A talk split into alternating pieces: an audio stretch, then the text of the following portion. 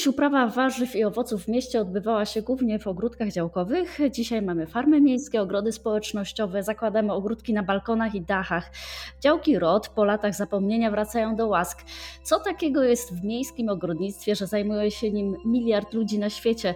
Opowiedzą o tym Dominika Krzych i Kasia Basiewicz, autorki bloga inspekty.pl oraz książki Miejskie Ogrodnictwo, czyli jak uprawiać jedzenie w mieście. Dzień dobry, cześć.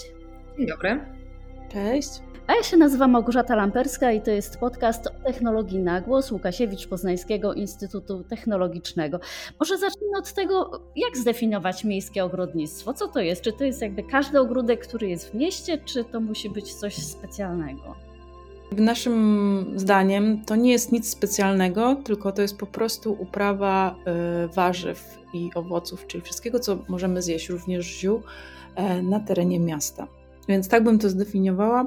Nie ma e, znaczenia gdzie, to znaczy czy to jest balkon, parapet, e, czy kawałek podwórka, tak jak w naszym przypadku. No ale jednak obszarem jest miasto, a nie e, okolice miasta i wieś. E, a czymś się różnią te miejskie uprawy od, e, od, od, wiejskich, tak już kontynuując wątek miasta? Bo jednak nie, nie wszystko posadzimy na balkonie na przykład albo na podwórku. Tak, ale tu chyba też chodzi o koncept. To znaczy nasz Nasza przygoda z miejskim ogrodnictwem zaczęła się dlatego, że tu mieszkamy i to jest nasze środowisko na co dzień. Więc to nawet nie chodzi o to, jakie areały mamy w mieście, a jakie poza miastem, bo to jest oczywiste. Bardziej chodzi o koncept i o taką mentalność. Jakby żyjemy w czasach, kiedy w mieście robi się inne rzeczy, mamy dużo betonu, mało zieleni, a miejskie ogrodnictwo jest jakby odwróceniem tych obecnych standardów czy tych trendów i ja bym powiedziała, że to trochę o to chodzi w miejskim ogrodnictwie, czyli nie do końca oplony o to, czy nam się uda identycznie jak w sytuacji, gdybyśmy mieli ogród za miastem czy, czy na wsi, tylko bardziej chodzi o to, o zmienianie mentalności własnej, ale też ludzi, którzy są wokół nas i obcują z tym naszym ogródkiem. Wam się to świetnie udało na waszym krakowskim podwórku. Dokładnie. Możecie opowiedzieć, jak, jak przeistoczyłyście ten teren i jak też zbudowałyście społeczność sąsiadów wokół zieleni? Y, nasz ogródek tworzymy w sumie już szósty sezon. E, przygoda była e, dosyć spontaniczna. E, zaczęła się od mojego wyjazdu do Wiednia, gdzie zobaczyłam, jak to miejskie ogrodnictwo może funkcjonować w mieście właśnie. Zainspirowana podróżą wróciłam do Krakowa i razem z Dominiką postanowiłyśmy, właściwie to ona stwierdziła, że skoro takie rzeczy dzieją się w Wiedniu, to może mogą się dziać i w Krakowie. I w ten sposób się to wszystko zaczęło. Na początku to była totalna taka spontaniczna akcja. Nie do końca wiedziałyśmy, co robimy, y, jak się za to wszystko wziąć. Y, używałyśmy tylko i wyłącznie recyklingowych materiałów. Y, zrobiliśmy to trochę tak na próbę. Na zasadzie zobaczymy, co będzie, jak to zrobimy na małą skalę, e, czy się utrzyma w pierwszym sezonie. Jeżeli tak, nie będzie sprzeciwów, no to będziemy kontynuować. No i się udało. Co posadziłyście, co posiałyście tak za pierwszym razem? Czy to była droga prób i błędów, czy, mm, czy, czy to było coś, co wyszło od razu? Co za pierwszym razem mm, to był tak, to był totalny chaos, taka wolna amerykanka, e, co wynika z faktu, że mm, nasz ogródek powstał także wokół naszych dzieci. To znaczy one były też dużym takim naszym impulsem czy motywacją, żeby ten ogródek założyć. I te pierwszy, ten pierwszy rok yy, oparty był na wysiewach, które robiły dzieci. Trochę chaotycznie, bez ładu, składu i bez jakiegoś klucza, ale z radością i, i tak wiesz, taką wiarą, że to się uda. Więc w tym pierwszym roku, z tego co pamiętam, to miałyśmy wiele różnych rzeczy. Część wylądowała potem u dziadków na wsi, bo wywiozłyśmy te rozsady z parapetów e, do dziadków. No ale potem owocowały tam i melony, i arbuzy, e, a my miałyśmy pewnie jakiś standard, w sensie pomidory, sałaty, rzodkiewki. Wydaje mi się, że w tym pierwszym roku miałyśmy też jakiegoś brokuła, którego zjadły mm, gąsienice. Potem była kukurydza. Już nie pamiętam, czy to było w pierwszym czy drugim roku, ale na pewno te dwa pierwsze lata to było dużo eksperymentów, łącznie na przykład z ziemniakami. O, wydawało mi się, że one są dosyć wymagające, jeśli chodzi przynajmniej o powierzchnię. Myśmy nasze ziemniaki sadziły w workach po kawie, takich jutowych. Y, tu miał być trochę eksperyment i znowu y, to była taka trochę zabawa, miejska zabawa. Ładnie to wyglądało, dzieci miały super frajdę. Oczywiście nie najadły się tym dwie rodziny, jasne, ale dzieciaki zobaczyły, jak rosną ziemniaki, więc y, nasz cel został osiągnięty. Przejdziemy do, do kwestii edukacyjnych chyba trochę później, natomiast chciałabym zacząć od tego, jak w ogóle zabrać się za miejski ogródek. Czasem ktoś dysponuje jakimś areałem. W różnych miastach, także w Poznaniu, można wynająć działkę w różnych ogrodach społecznych albo na farmach miejskich. No ale jeśli ktoś ma, nie wiem, kawałek podwórka albo, albo tylko balkon bądź też parapet, to tam też się da i co się da? Da się w sumie na każdej przestrzeni i takim punktem, od którego należałoby zacząć, to trzeba sobie zadać pytanie, jaka ta przestrzeń jest duża, tak? E, I trochę ją poobserwować, bo bardzo dużo zależy od tego, jakie mamy warunki. Mm, mamy wpływ na wodę, ale na przykład nie mamy wpływu na słońce. A jednak słońce jest kluczowe w wielu e, wypadkach. W związku z powyższym my zawsze rekomendujemy, żeby zacząć od tej obserwacji, zobaczyć, jaki ma się ten balkon, czy ten kawałek podwórka. E, druga rzecz to fajnie zadać sobie takie pytanie w ogóle, co byśmy chcieli, co nam sprawia przyjemność, co byśmy chcieli um, uprawiać, co znajdzie się na naszych talerzach, bo czasami uprawiamy się, wysiewamy wszystko, co tam mamy pod ręką, a się potem okazuje, że nie jesteśmy w stanie albo tego jeść, bo nam to nie smakuje, albo ktoś jest na przykład uczulony, więc fajnie sobie zadać takie pytanie, co byśmy chcieli mieć w tej owsiance, albo co byśmy chcieli mieć w sałatce. No i trzecia rzecz, no to na pewno mm, mamy tutaj taką kwestię obszaru, bo wiadomo, że E, fajnie, na przykład my po 6 latach uprawiania ogródka zrozumiałyśmy, że mamy tych e, przestrzeni dużo mniej niż byśmy chciały i kompletnie nie uprawiamy e, warzyw korzennych, bo one wymagają dużej przestrzeni. Natomiast idziemy raczej w taką uprawę wertykalną, na przykład pomidory czy papryka, bo to wygląda w ten sposób, że na jednym krzaku mamy wiele owoców, więc przestrzeń jesteśmy w stanie dużo lepiej zagospodarować, niż gdybyśmy chciały, nie wiem, e, siać marchewkę, tak? Bo każde ziaranko to jest jedna marchewka na naszej podwyższonej e, grządce. Więc fajnie jest sobie zadać te wszystkie pytania i jak już ma się obraz tego wszystkiego, czyli jakie ma się warunki, co nam smakuje i co nam sprawia przyjemność, E, i następnie ile mamy tej przestrzeni, to wtedy dopiero możemy zadecydować, co e, będziemy uprawiać. A czy są jakieś e, pewniaki, które zawsze wyjdą? Tak, żeby zarekomendować początkującym ogrodnikom i ogrodniczkom? Świetnym rozwiązaniem są zioła. Zioła są w większości mało wymagające i dają szybki efekt. Co jest super na początek, bo nie zniechęci właśnie takich początkujących ogrodników. W ziołach, wiadomo, nie czekamy na owoce, więc bardzo szybko mamy listki, z których możemy korzystać. Już mamy satysfakcję, frajdę i widzimy, że nam się udało, i wtedy łatwiej jest sięgnąć po coś innego. E, ponadto zioła dość przyjemnie można łączyć, bo one też można je łączyć w takie grupy, w zależności od tego, jakie mają wymagania. Więc możemy mieć taki mini ogródek ziołowy, mieć z tego frajdę, mieć z tego satysfakcję, a, a jednocześnie uniknąć może takich jakichś największych e, ogrodniczych wyzwań, jak na przykład jakieś warzywa owocowe, jak bakłażany chociażby, które są dosyć troszkę bardziej wymagające w naszym klimacie. Ale oprócz tego wszelkie sałaty, szpinaki, nawet pomidory, mm, które wielu osobom wymagają, wydają się dosyć złożone, są wbrew pozorom bardzo niewymagającymi roślinami. Jeżeli tylko mamy trochę słońca na balkonie i będziemy doglądać tych pomidorów i je podlewać, to nie jest to jakaś e, wybitnie trudna rzecz, żeby uprawiać pomidory. Brzmi skomplikowanie, bo od razu pomidory mi się kojarzą z sadzonkami, które trzeba sobie najpierw zrobić rozsady, potem to się przesadza do jakiejś e, większej doniczki, czy też do ziemi. E, czy w miejskim ogrodnictwie, znaczy na przykład w takiej uprawie balkonowej da się ominąć ten, ten, ten etap i na przykład wsadzić nasionko pomidora od razu do, do doniczki i po prostu już w miejsce docelowe i czekać aż wyrośnie?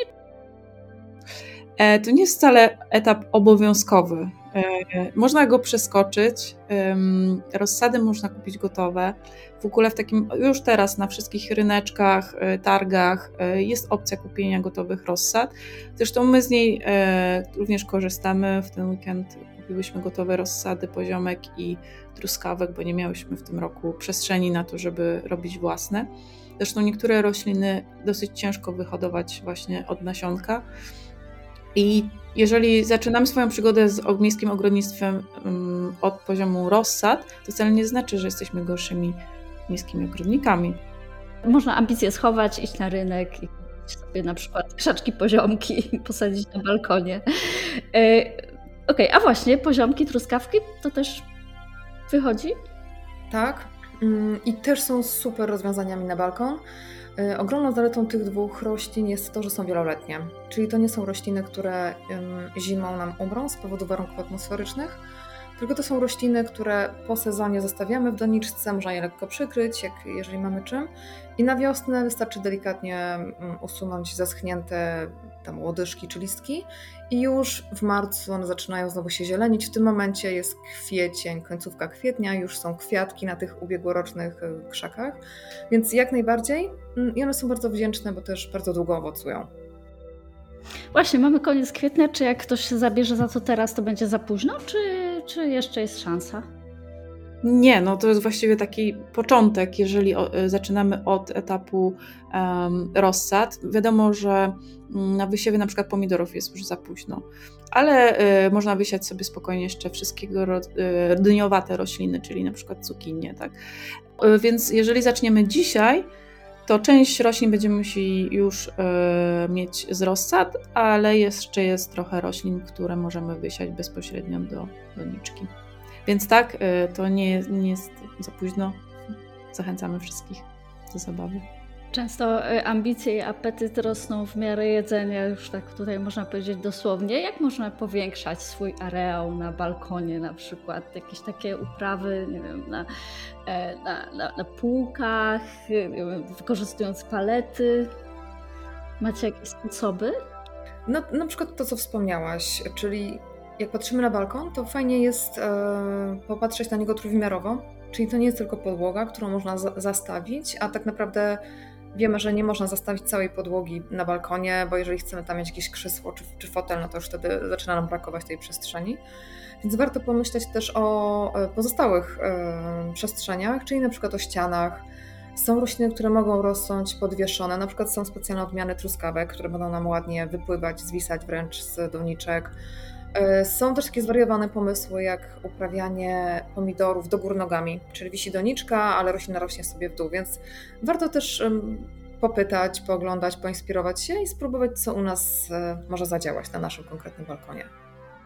A czy takie rośliny, które rosną na balkonie w mieście, y, one są zdrowe? Mam na myśli to, że no jednak żyjemy w miastach, które są bardzo zanieczyszczone y, i y, patrzę sobie na mój balkon w centralnej dzielnicy Poznania i widzę rząd samochodów przejeżdżających pod nim i przyznam szczerze, trochę bym się bała. Nie wiem, czy, czy taki pomidor, czy, czy zioło z, z, takiego miejsca będzie się nadawało do jedzenia, będzie zanieczyszczone, czy, czy, czy można to spokojnie zjeść? To jest pytanie, które jest zadawane nam zawsze, właściwie na wszystkich e, wywiadach. Ale ja lubię odwracać to pytanie, e, czy ktoś z nas się tutaj zastanawia, e, jak zdrowe są rzeczy, które kupujemy w supermarketach? No nie. A czy wiemy, gdzie one rosną?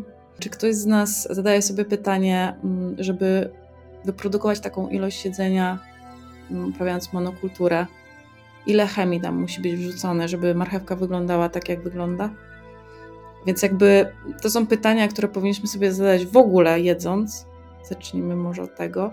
Nie ma takich badań, które udowodniłyby, że jedzenie produkowane w mieście jest bardziej zanieczyszczone niż jedzenie produkowane na obrzeżach miasta. Przynajmniej my do takich badań nie dotarłyśmy. Więc y, to jest jakby pierwszy punkt.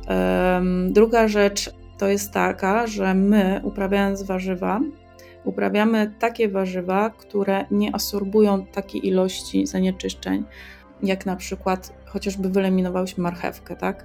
Bo ona um, bardzo asorbuje różnego rodzaju zanieczyszczenia, więc my y, sobie uprawiamy y, pomidory czy paprykę, którą w momencie, kiedy zerwiemy, myjemy porządnie i dopiero ją konsumujemy.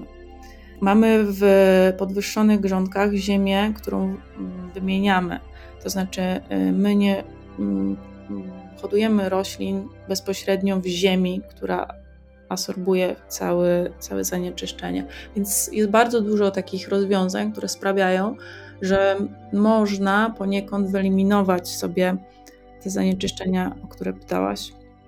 Poza tym, jeżeli na przykład e, mamy uprawę na balkonie, to są badania, które mówią, że od pierwszego piętra w górę są te wszystkie opady, zanieczyszczenia, które nie wiem, z deszczem czy w powietrzu się utrzymują, one opadają na ziemię, więc teoretycznie od pierwszego piętra w dół, im wyżej, tym lepiej. E, dlatego też farmy, na przykład miejskie, uprawiane są na dachach z tego właśnie powodu, bo tam jest najczyściej. Mhm, ale też e, nie każdy dach nadaje się na farmę miejską, nie? bo jest duże obciążenie dla niego, więc musiałby mieć specjalną e, konstrukcję. E, wiadomo, że w jakimkolwiek ogródku miejskim no nie wyhodujemy warzyw i owoców potrzebnych na cały rok, ale jednak ograniczamy mocno food miles, jednak mamy jedzenie lokalne i myślę, że to jest taka główna wartość zdrowotna i ekologiczna mm, miejskiego ogrodnictwa, prawda? Tak, zdecydowanie. Mm, jest takie powiedzenie, które gdzieś kiedyś na jakichś warsztatach usłyszałyśmy, że miejskie ogrodnictwo, w miejskim ogrodnictwie nie chodzi o, o jedzenie, nie chodzi o warzywa, że wokół tego zjawiska dzieje się tak dużo społecznie, ludzko, że warzywa są takim, w cudzysłowie oczywiście, trochę skutkiem ubocznym. Czyli e, przy takich, takim klasycznym ogródku na balkonie albo w takim podwórku jak nasze, jasne, to nie są ilości, które są w stanie wyżywić rodzinę, czy nawet chyba jedną osobę też nie bardzo, w sensie zaspokoić zapotrzebowanie tejże osoby na warzywa w, w sezonie, ale nie zmienia to faktu, że jest to super satysfakcja, frajda i dużo się wokół tego dzieje. Wspomniałyście już wcześniej o tym, że y, dzieci się uczą, jak y, jak rośnie taki pomidor czy truskawka i że, że to jest jakiś proces, a niekoniecznie efekt, który kupujemy w sklepie, prawda? Tak, to jest taka lekcja biologii mm, dla dzieci na pewno. Y, tu Dominika też wspomniała o wielu rzeczach, które się dzieją wokół miejskiego ogrodnictwa. Dla mnie miejskie ogrodnictwo też jest kontaktem z innymi ludźmi. To jest taki przyczynek do konwersacji, więc to jest e, super pretekst, żeby stworzyć jakąś społeczność, tak jak my ją stworzyłyśmy.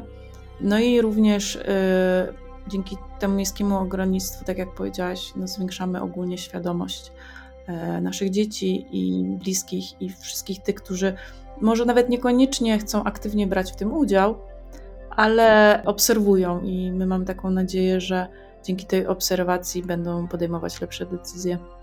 A wasi sąsiedzi z Krakowa, z waszego podwórka, poszli za waszym przykładem i włączyli się w ogrodnictwo? E, nie do końca włączyli się.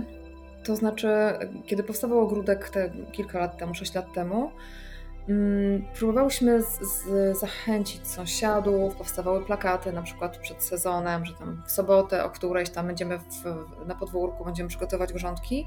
E, były osoby, które do nas dołączały, Prawda jest też taka, że część tych osób się wyprowadziła, bo tutaj mieliśmy osoby, które mieszkały nie na stałe. E, natomiast najwierniejszymi naszymi chyba uczestnikami są dzieci bez wątpienia, nie tylko nasze. Bo takie mm, ogródkowe spotkania wokół warzyw, czy wokół e, na przykład koniec roku szkolnego, początek takiego sezonu ogródkowego, to są jednak głównie dzieci. E, ale to nie jest jakaś porażka. To znaczy fakt, że mm, wszyscy sąsiedzi nie wychodzą z nami hurmem i nie działają, to nie jest porażka, bo e, organizujemy na przykład razem z jeszcze jedną sąsiadką coś takiego jak Dzień Sąsiada. Czyli takie coroczne spotkanie na podwórku, całodzienne z jedzeniem, napojami, rozmowami i innymi atrakcjami.